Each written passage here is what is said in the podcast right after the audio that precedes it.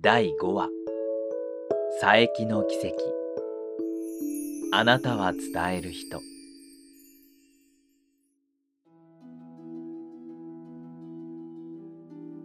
私がこの本に出会ったのは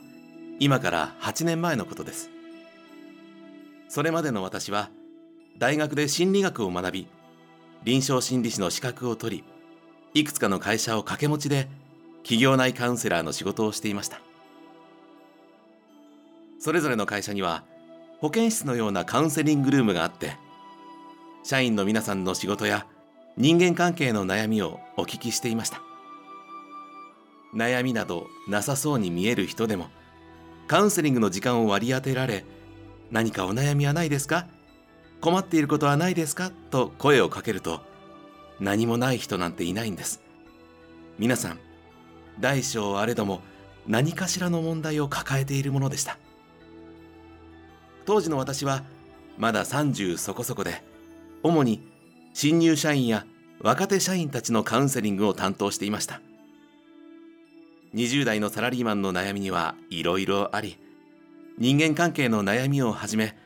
プライベートな家庭の悩みや生き方についての悩み、人生そのものについての悩みなど様々なものがありました。私は少しでもそんな人たちの助けになれる心理師でありたいと思い、勉強もしましたし、たくさんの本も読みましたし、参考になるようなインターネット記事や同じような仕事をされている人たちのブログなども読みました。そんな中に特に夢中になって更新を楽しみにしていたブログがあったんです。そのブログを書いていたのがこの本の著者、龍河さんとおっしゃる方です。龍河さんのブログは神様と呼ばれる高次元な存在との対話がベースとなった、いわゆるスピリチュアルな内容のものでした。私は仕事柄スピリチュアルな相談事を持ちかけられることも多く、それなりに勉強はしていましたが、龍河さんのブログはそれまで読んできた本やブログとは一線を画すものでした。言葉に嘘や出任せがなく、文章から真摯さが伝わってくるんです。神様との対話を通じて筆者本人が成長していく様子も自分のことのように感情移入できました。読者の悩み事に答えるその内容も、私が大学で学んだ通り一辺倒なありがちな回答ではなく、ずしんと腑に落ちる新しい考え方ばかりでした。私は宗教や霊的なものを信じてはいません。龍河さんのブログには神様が登場するんですが、それは読者に興味を持ってもらい理解しやすくするための一種のエンターテインメントなのだと理解していました。それでもそんな私でさえも、本当にこの人は神という存在を知っているのではないかと思い込ませるような、それほど興味深い内容だったのです。私は毎日の更新を欠かさずチェックし、過去の記事も何度も何度も読み返すほどすっかりファンになりました。ファンといっても龍河さんは一切のプロフィールを公開していなかったので、文章の雰囲気から察して初老の穏やかなおじいさんをイメージしていました。そんな時、ブログの書籍化を知ったんです。出版記念に講演会とサイン会があることを知った私は、すぐに参加の申し込みをしました。当日は興奮を抑えきれず、かなり早い時間に講演会場に着いたのを覚えています。会場までの間は受付の手前にあるベンチに座っていました。受付の後ろの扉が開いていて、会場の中ではまだ準備が進められているようで、何人かのスタッフがパイプ椅子を並べているのが見えました。100席ぐらいのキャパでしょうか。私がぼんやりとその光景を見ていると、一人の男性と目が合いました。反射的に軽い会釈をすると、その人は作業の手を止めてにっこりと微笑み、深々とお辞儀を返してくれました。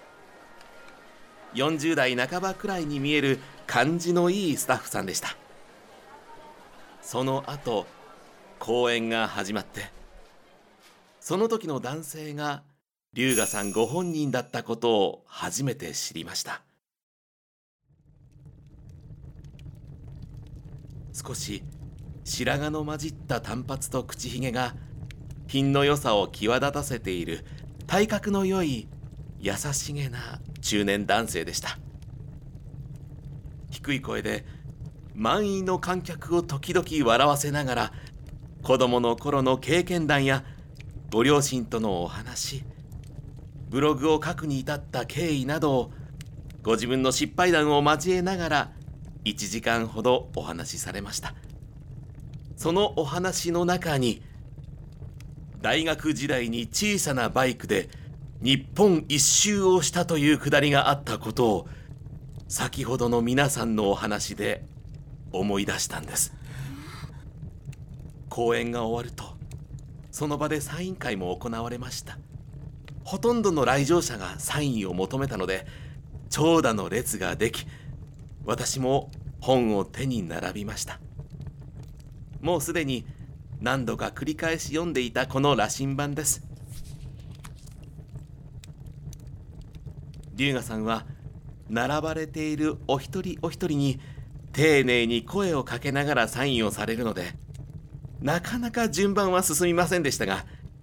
直接お話しできる機会はもう二度とないでしょうから、私はじっと待ちました。30分ほどは並んでいたでしょうか。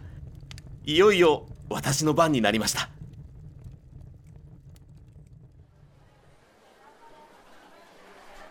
今日の講演、素晴らしかったです。ブログはいつも拝見していますが、こうやって生でお話を聞けるなんて感激です。ありがとうございました。こちらこそ、早くから来てくださってありがとうございました。え、早くからって、なぜそれを？会場前に目が合いましたよね。あ、はい。あなたは伝える人ですね。え、大丈夫ですよ。ぜひ頑張ってください。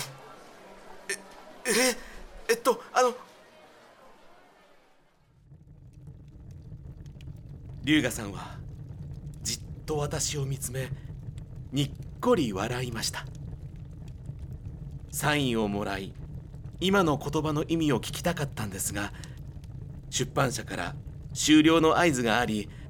何も聞けませんでした。しかし、しばらくして私は興奮してきました。この人に認められたんだと感じたんです。すると不思議なもので、これまでにない自信が体の底から湧いてくるのを感じました。それから私は講演の仕事を積極的にするようになったのです。これまでのカウンセラーの仕事を生かし、より多くの人の悩みを少しでも軽くできるような活動がしたいと、ひたすら上を目指していきました。善を行い、人を助けることを常とし、誰からも認められる人になろうと。それからもこの羅針盤は何度も何度も読みました。今では開かずとも全ての章を言えるくらいです。自らの講演ではこの本の言葉を我がことのように語ったこともありました。あなたは伝える人、その言葉により龍河さんに認められたと信じ、人に教え伝えてきたんです。そして龍河さんのようになるには勉強しなくてはいけない、誰よりも努力をして、誰よりも秀で、誰よりも素敵な生き方を見せなくてはいけないと、上を目指し続けてきたんです。でも私が探し当てるべきものはそれではなかったことを、今日この場で知ったんです。ここにいる皆さんが触れ合ったバイクの青年は、選ぶることなく、ごく自然に自らの力を誇示することもなく、皆さんを助け心を救っています。押し付けることをせず、流れのまま、ありのままの自分で、ありのままの相手を認めて、笑顔で去っていく。それこそが本当の伝える人なんですね。あの日、